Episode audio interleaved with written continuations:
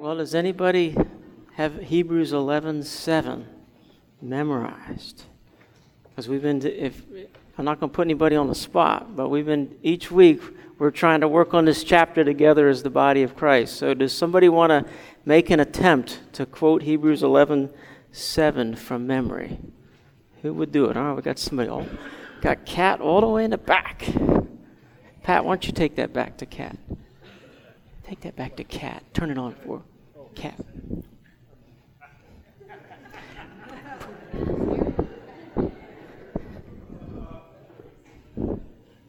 Thanks, Pat.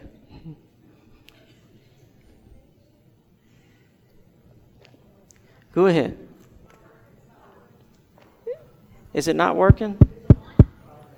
Try it now. By faith, Noah, when warned about things not yet seen, in holy fear built an, ark to save his family. By his faith, he condemned the world and became heir of the righteousness that comes by faith. All right, good job. Pat, can you bring that back up, actually? All right, so let's see if I can do it. I get nervous doing this. By faith, Noah in reverent fear, constructed an ark for the saving of his household. And in this, he condemned the world and became an heir of the righteousness that comes through faith. And uh, warnings, and we are warned here. Um, and Noah took heed to the, to the warning. Let me pray. Father, feed us now with this living word, satisfy our hearts with it Help us to see that you are our creator and our redeemer, and you are also the judge of the whole earth. We thank you that you, the judge, also took the penalty for us so that we wouldn't have to take it. And so may we find our rest in Jesus. And for those here today that haven't put their, play, their faith and trust in you, repented of sin, that you bring conviction and lead them to yourself. I ask in Jesus' name. Amen. We hear warnings every day. We hear warnings all the time. And I think sometimes we hear so many warnings that we just we just kind of mute the TV and sometimes, I mean, some of these warnings are just absolutely hysterical. I mean, if you listen to these medical commercials and they go on and on with the side effects, that if you take this medication, and they have to do it really fast to get it out in like 20 seconds, and they go on and on with this stuff, and Kim and I will look at each other like, are you kidding me? Who in the world would take this product, you know? You could have, you know, you might lose your hearing, you might, you know, you might lose your vision and, you know, seek medical attention right away, you know, and it's, wow, like who's going to take that? Well, there are some warnings like that. But there are lots of areas where we're getting warnings all the time that we need to take a little more seriously. And sometimes these things are a way to protect us. So if you're going to, you know, I just took my daughter to uh, I Drive Smart class, and she was telling me about, you know, before you get your driver's license, they want you to go to one of these classes. And in these classes, you probably remember when you got your license, you watch these videos. And the videos are meant to take an objective truth and reality of don't drink and drive, and it's supposed to make a big subjective impact on your life that would so affect you that it would change your lifestyle and your choices about drinking and driving or last text. You know, and they show all these last texts. This is the very last text they sent right before collision and killed so that you would not text and drive that there would be this objective reality would lead to such a subjective impression on you that you would change your life. Well, those are important because every time we get behind the wheel of a car, we are driving a three to five thousand pound missile. And that missile, if it hits somebody, as Venus Williams was only going five miles an hour, goes through an intersection and somebody gets killed. It doesn't take much. And it's not just driving a car that has warnings. I mean, there's warnings behind anything that we operate, whether it's a four wheeler, a motorcycle, a jet ski, or a boat, or flying a plane. There's warnings to be heeded, and there are safety protocols to be followed. And if you play any sports, there's warnings and there are safety protocols to follow. That if you play football, you are not to tuck your head when you go in, and you're no longer to lead with your head because of concussions. And so, if you're a scuba diver, there is certain protocol for how to do this. There are warnings that you don't come up too fast so you don't get the bends. And there are warnings with all kinds of things that we see, like animals, like lions and tigers and bears. Oh my. We know to, you know, there are certain, and when you go to the zoo, you follow certain protocol. Like they're in a cage, I am not, I don't go in their cage, and I don't stick my hand in their cage. And then there's certain things like spiders, certain spiders, certain snakes that are poisonous, certain mushrooms, even certain ivies that are poisonous, and we have to take heed. Now, what all of those clear examples that I've given to you, they have warnings that have prior history and you often have present experience or you're seeing videos of present experience. So you get it when they say don't do that. Rico Tice in, his Christianity Explored series, he talks about taking off his shirt and getting ready to go into the ocean. And there's a sign that just said, sharks. You know, beware of sharks, do not swim. And his friend said to him, Rico, what are you doing? You got to make a decision. Are you going to believe that sign, or are you going to put your life in your own hands and go swimming? Because, see, he's over in Europe and wherever he'd sw- swum before, and he'd just go right in. And, and here, this is infested with sharks. Do you, are you going to ignore the sign and go in that water? Well, he didn't go swimming that day. He made a wise decision. Now, that was a little different because it was different than his present experience. Now, sometimes we have a warning, but we don't have any prior experience, any present experience with it, or prior history, so we just think the warning shouldn't be heeded. Okay? This is all leading up to something, okay? So I remember when I was learning how to drive, and this is a long time ago, but it's a vivid reminder of a warning that wasn't heeded.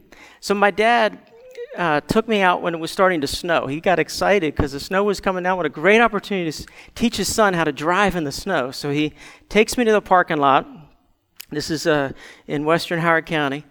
And we're driving around the snow. And this is a 79 Ford pickup truck that's two wheel drive. And, the, and as you know, in those two wheel drive pickup trucks, the, the wheels pick up in the back, and the back weighs about five pounds and doesn't take anything for the thing to spin.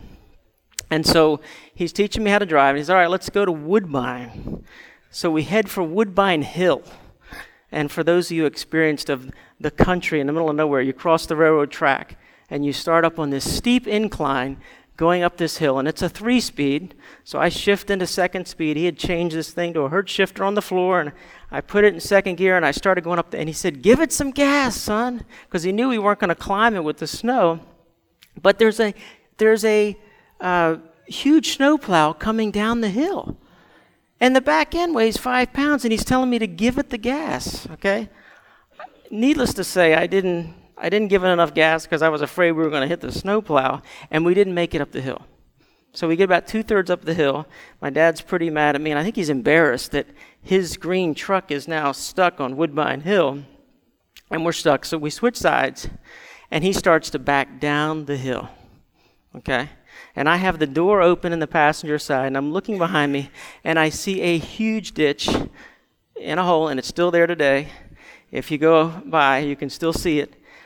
And I'm seeing this thing and realizing we are in big trouble. And I'm saying, Dad, there is a huge hole that we are going to drop into. Now, he has no prior history or present experience with a hole that a truck could get stuck in. I mean, that's impossible.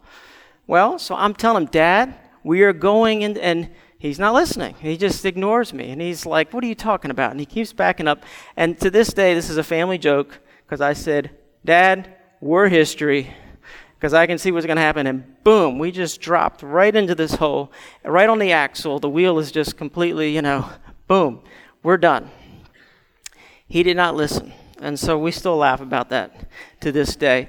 But being up in the country, and that's when three wheelers were in, a bunch of these farm strong guys on three wheelers, about four of them just showed up out of the middle of nowhere, and they're strong enough that they could lift the back end of a truck and put it back on the road, and off we went. All right. So the point is, is that my dad didn't have any history, and so the warning didn't make any sense. So, what my point with this is, is that Noah is given this warning. He says he's warned of events yet unseen. He has no experience of maybe just a little experience of rain, if he's even had that. He's probably never seen a lake. He's certainly never seen a flood or a deluge. He's never seen an ocean. And he's never seen a boat. And God tells him that you are going to build this boat that is going to, and this is what he tells him in Genesis 6, we're given the account. And Noah just simply believed God at his word. God said to Noah, I'm going to put an end to all the people, for the earth is filled with violence because of them, and I'm surely going to destroy both them and the earth. So make, make yourself an ark of cypress wood, make rooms in it, and coat it with pitch inside and out. And this is how you're to build it. The ark is to be 450 feet long, that's a football field and a half, 75 feet wide, that's about as almost as high as our steeple, and 45 feet high. Make a roof for it, finish the ark to within 18 inches of the top. Put a door in the side of the ark and make lower, middle, and upper deck. So this is three tiers. I'm going to bring flood waters on the earth to destroy all life under the heavens, every creature that has breath of life in it. Everything on earth will perish. But I will establish my covenant with you and you will enter the ark, you and your sons and your wife and your sons' wives with you. You're to bring into the ark two of all living creatures, male and female, to keep them alive with you. Two of every kind of bird, of every kind of animal, of every kind of creature that moves along the ground will come to you to be kept alive. And you're to take every kind of food that's to be eaten and store it away as food for you and for them. And Noah did everything just as God commanded him. So I want you to just consider this morning, I want us to consider Noah's response, Noah's rebuke, Noah's reception. First, the response. It's an objective word that is spoken to him. And the first thing it does is it produces a subjective, what Tim Keller would call a self quake. In reverent fear, he constructed an ark. In reverent fear. You see, it produces something so deep of an impact on his affections that it led to a change of life. God says, I'm going to destroy the whole world by a flood except for you, your family, and some animals. And Noah's response is, is that he's ripped. It's going to rip him in the affections. It produces a fear and this reverent fear doesn't forget what God has said. It doesn't ignore what God has said. It doesn't procrastinate. It doesn't hesitate. It doesn't scoff. It doesn't mock. This objective word goes into Noah's heart, and it's full of the fruit of reverent fear. This reverent fear changes the whole trajectory of his life. He got busy building a boat. How long did it take him? Anybody remember? leave, that, leave that slide up. 120 years he's building that. Not exact one, but I mean, you get the idea. We still haven't found the exact one, we're still looking. Um, and so this is what Tim Keller refers to as like this would be like building a luxury liner in Kansas. And so I want you to use your imagination for a minute. Think about you're living in Noah's day. You're in the middle of nowhere near water and you see this guy start to build that. And what is the reaction of the rest of the world? How's the rest of the world living compared to, you know, how are they perceiving Noah's doomsday prepping? I mean, he would have been the, the biggest late night comedy jokes, the biggest Twitter one liners, the biggest Facebook posts, fake news stories, mocking songs written, put to rhyme. They didn't have modern technology like that, but they had tongues. And their tongues were full of Noah jokes. Noah was the joke of the town. I came across this quote in Albert Barnes' commentary this week, and he put it like this this is insightful. He says, It's beyond all question that Noah would be subjected to much ridicule and scorn. he would be regarded as a dreamer, a fanatic, an alarmist, a wild projector, The purpose of making preparation for such an event as the flood to occur after the lapse of 120 years, where there's no indications of it and all appearances were against it, will be regarded as the highest degree wild and visionary. The, degree, the design of building a vessel which would outride the storm and which would live in such an open sea and which would contain all sorts of animals with the food for them for an indefinite period could not have been but regarded as eminently ridiculous. I mean, this is a survival kit of survival kits, and he, this is eminently ridiculous. When the ark was preparing, nothing could have been a more happy subject for scoffing and jibes in such an age, therefore, and in such circumstances, we may suppose that all the means possible would have been resorted to to pour contempt on such an undertaking. They who had wit would find here an ample subject for its exercise. If ballads were made then, no more fertile theme for a profane song could be desired than this. And in the haunts of revelry and temperance and pollution, nothing would furnish a finer topic to give point to a jest than the credulity and the folly of the old man who was building the ark. It would require strong faith to contend this, thus, with the wit, the sarcasm, the contempt, the raillery, and the low jesting, as well as the wisdom and philosophy of a whole world. How about you? You see, Noah was contra mundum. He was against the world, and by his actions and by his words, we are told in 2 Peter that Noah was a preacher of righteousness. You see, he responded to God's word, and in doing so, he rebuked the world just by simply building this ark. And he didn't have all the modern tools, he didn't have Amazon Prime. He didn't have Lowe's, no Home Depot, no Makita driver drills, okay? No DeWalt's, no Milwaukee's, no Ryobi's, none of that fancy stuff, no Stihl 066s with a 36 inch bar. I mean, none of that stuff. This is, I mean, he didn't even have a chalk line. This is primitive building. And he just starts to build. And as he's doing that, he's rebuking the world because he's living differently. My point is this you that want to stand and tell people, and we are required to tell them, there's a judgment to come. You have to get ready. It's going to be worse than this. It's a fire. And we're to be ready for when the Lord returns. And when we start to talk like that and live like that, people are going to laugh at us. They are going to think this is the funniest thing they've ever heard, and people make fun of Christians. They made fun of them in the early church, even as they threw them to the lions. Noah kept building. For 120 years, he kept building. He was faithful. He believed God's word because the objective truth had such a subjective impression upon his heart that in reverent fear, he constructed an ark for the saving of his household. And in doing so, he's rebuking the world, condemn the world. Jesus takes this very truth and refers back to Noah's day in Matthew 24 when Jesus is talking about his return. He says, As were the days of Noah, so will be the coming of the Son of Man. For in those days before the flood, they were eating and drinking, marrying and giving in marriage until the day when Noah entered the ark, and they were unaware until the flood came and swept them all away. So will be the coming of the Son of Man.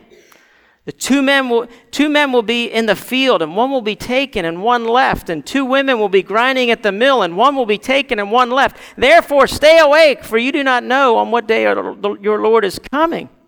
But know this that if the master of the, of the house had known in what part of the night the thief was coming, he would have stayed awake and he would have not let his house be broken into. Therefore, you must also be ready, for the Son of Man is coming at an hour you do not expect. Who then is the faithful and wise servant whom his master has set over his household to give them food at the proper time? Blessed is that servant whom his master will find so doing when he comes. Truly I say to you, he will set him over all his possessions. But the, if that wicked servant says to himself, My master is delayed, and he begins to beat his fellow servants and eats and drinks with drunkards, the master of that servant will come on a day he does not expect, and an hour he does not know, and will cut him in pieces and put him with the hypocrites. In that place there will be weeping and gnashing of teeth. That's Jesus. The Apostle Creed, Apostles' Creed ends with On the third day he rose from the dead, he ascended into heaven, is seated at the right hand of the Father, God the Father, and for there he will come to judge the living and the dead. The church has been saying that for hundreds and hundreds of years. And the reason they've been saying that is because of what the Bible teaches that there will be a bodily, visible return of Jesus Christ. Second Thessalonians 1 says, When our Lord Jesus is revealed from heaven with his mighty angels in a flaming fire, inflicting vengeance on those who do not know God and on those who do not obey the gospel of our Lord Jesus, they will suffer the punishment of eternal destruction away from the presence of the Lord and from the glory of his might when he comes on that day to be glorified in his saints and to be marveled out, marveled at among all who have believed. So his return will also be accompanied with the resurrection of the dead. The Bible says in John 5, Jesus says that he's been given authority to exercise judgment because he's a Son of Man. He says, Don't marvel at this, for an hour is coming when all who are in the tombs will hear his voice and will come out. And those who've done good to a resurrection of life, and those who've done evil to a resurrection of judgment. We're all coming out. There's a judgment day of the Lord, the day of wrath, the day of judgment. It's warned all over the Bible. And several parties will be judged fallen angels, Satan, and all his demons. But every individual who's ever lived will have to appear before the judgment seat. And we will be judged for every idle word, every secret thought. All will be manifest, all brought to light, everything exposed. That's pretty scary. Because none of us are ready in and of ourselves. None of us can endure that judgment. Hell's a real place. It's called an abyss. It's called a prison. It's referred to as the outside, a place where people are cast into hell. It's a total absence of blessings from God. It's just the opposite, though. They are, they are experiencing pangs of conscience in body and soul. And the Bible speaks of hell as a lake of fire, the Gehenna of fire, the furnace of fire, the place of everlasting torment, where the worm never dies and the flames are never extinguished. It's a fire that never dies. And Jesus said about it in Luke 16 26 that between us and you, a great chasm has been fixed, so that those who want to go from here to you cannot, nor can anyone cross over there from here from there to us. Meaning you can't change sides. You can't decide, I, I want I want out now. The punishments will continue forever, just as the bliss of saints continues forever. So Matthew 25, 46 says, Then they will go away to everlasting punishment, but the righteous to eternal life. You are heading to one of those two destinations this morning. But the good news is, is that you too can be an heir of righteousness. You see, Noah became an heir of the righteousness that comes through faith. And so, an heir, there's two kinds of heirs I mean, Jesus is the heir of all things. He's the rightful heir because he owns everything. But most of us, if we become an heir of something, it means we didn't do anything. It means somebody died and we, we are the heir, we are the blessed, even though we didn't do anything. Noah became an heir because he simply believed God's word and changed his life. We become an heir by believing that Jesus is our ark. Jesus is our ark. There's a storm coming. And we have this doctrine called union with Christ, being united with Christ, that we're in Him. The Bible describes us as being hidden in Christ. And so that when He returns, you will return with Him. We hide in Him, He's our hiding place. And the waters of the sea is actually a reference to chaos and judgment in the whole Bible. And sometimes it's literal and sometimes it's figurative. But God has control over the sea and the waters, what we see in the Bible, and we see God often brings judgment through waters. He brings, He delivers Noah and his family, and they experience this great deliverance. But then there's this deluge, and the rest are destroyed. Does that sound like anywhere else in the Bible? How about the Red Sea? And they, they cross through, and all they see is God's amazing provision and grace and mercy. Unbelievable until they turn around, and all they see is wrath and judgment and justice being poured out, and everybody being swept away. And then we see that Jesus himself is using that imagery about himself. 1 Peter 3, this very, very difficult passage in 1 Corinthians 10. 1 Corinthians 10 says, I want you to know, brothers, that all our fathers were under the cloud and all passed through the sea, and all were baptized into Moses in the cloud and the sea.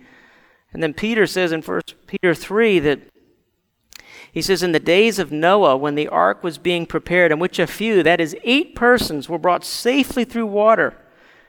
And then Peter says, And baptism, which, re- which corresponds to this, now saves you, not as a removal of dirt from the body, but as an appeal for a good conscience through the resurrection of Jesus Christ.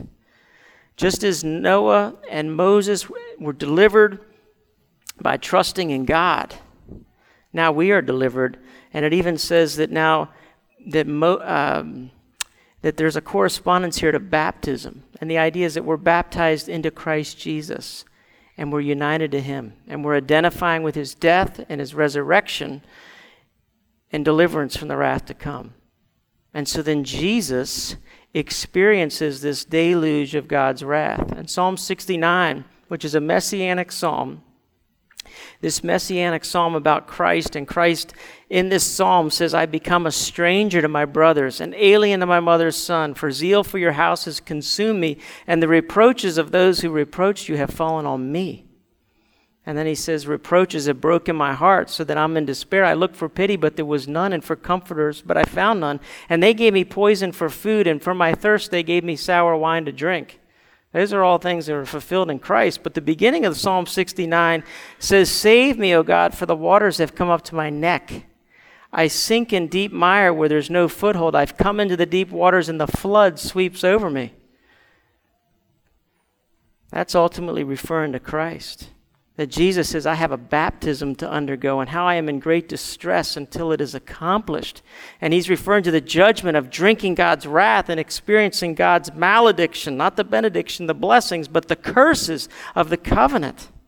And literally, what killed Jesus was fluid that filled up his lungs and drowned, drowned in his own water and his blood and being asphyxiated. Jesus drank that cup. He experienced the curse. He was drowned in the flood. But even at Jesus' baptism, when he came up out of the water, you remember what happened when Jesus came out of the water? Holy Spirit came upon him in the form of a dove. Should remind us water, dove, Noah, deluge, deliverance, judgment being over, new creation starting over. And Jesus is bringing that. He's the ark. You see, Peter Lewis put it like this Jesus Christ is our ark now, big enough for the whole world, strong enough to withhold the shocks of life, the rising waters of death, and the upheavals of the last judgment. There is safely here in the Son of God, sent to be for us all the shelter, the salvation that we so desperately needed, our ark and safe passage into the new world God has planned. From that ark, we will emerge to inherit a new heaven and a new earth. You see, the wages of sin is death.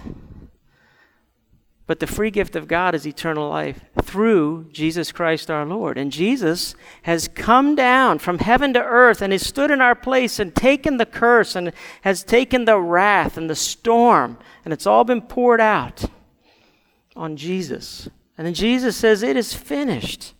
He accomplishes the mission that the Father had given him to do. And then he's raised on the third day. He ascends into heaven. And now he invites the world is calling people to repent and to believe and trust in Jesus Christ. That is our hope and our access for how to get to God and to be made right with Him. Is that God is just and the justifier. God must punish sin, so He punishes it on Himself. So that when this verse in Isaiah says, When you pass through the waters, I'll be with you. When you go through the rivers, they shall not overflow you. And when you walk through the fire, you shall not be burned because I, the Lord your God, the Holy One of Israel, I'm your Savior. Is He your Savior this morning? Amen. Let's pray.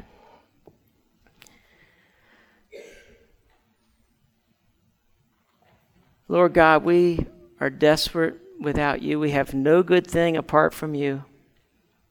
But in you, we have everything, all that we need for life and godliness. Thank you that we can come through the merits and through the blood of Jesus. I pray that we would each know clearly that you are creator and a redeemer. And there's none like you. You're the only God who can forgive our sins. And we give you our sins even now. But there are many. I ask that you'd have mercy on us afresh. In Jesus' name, amen.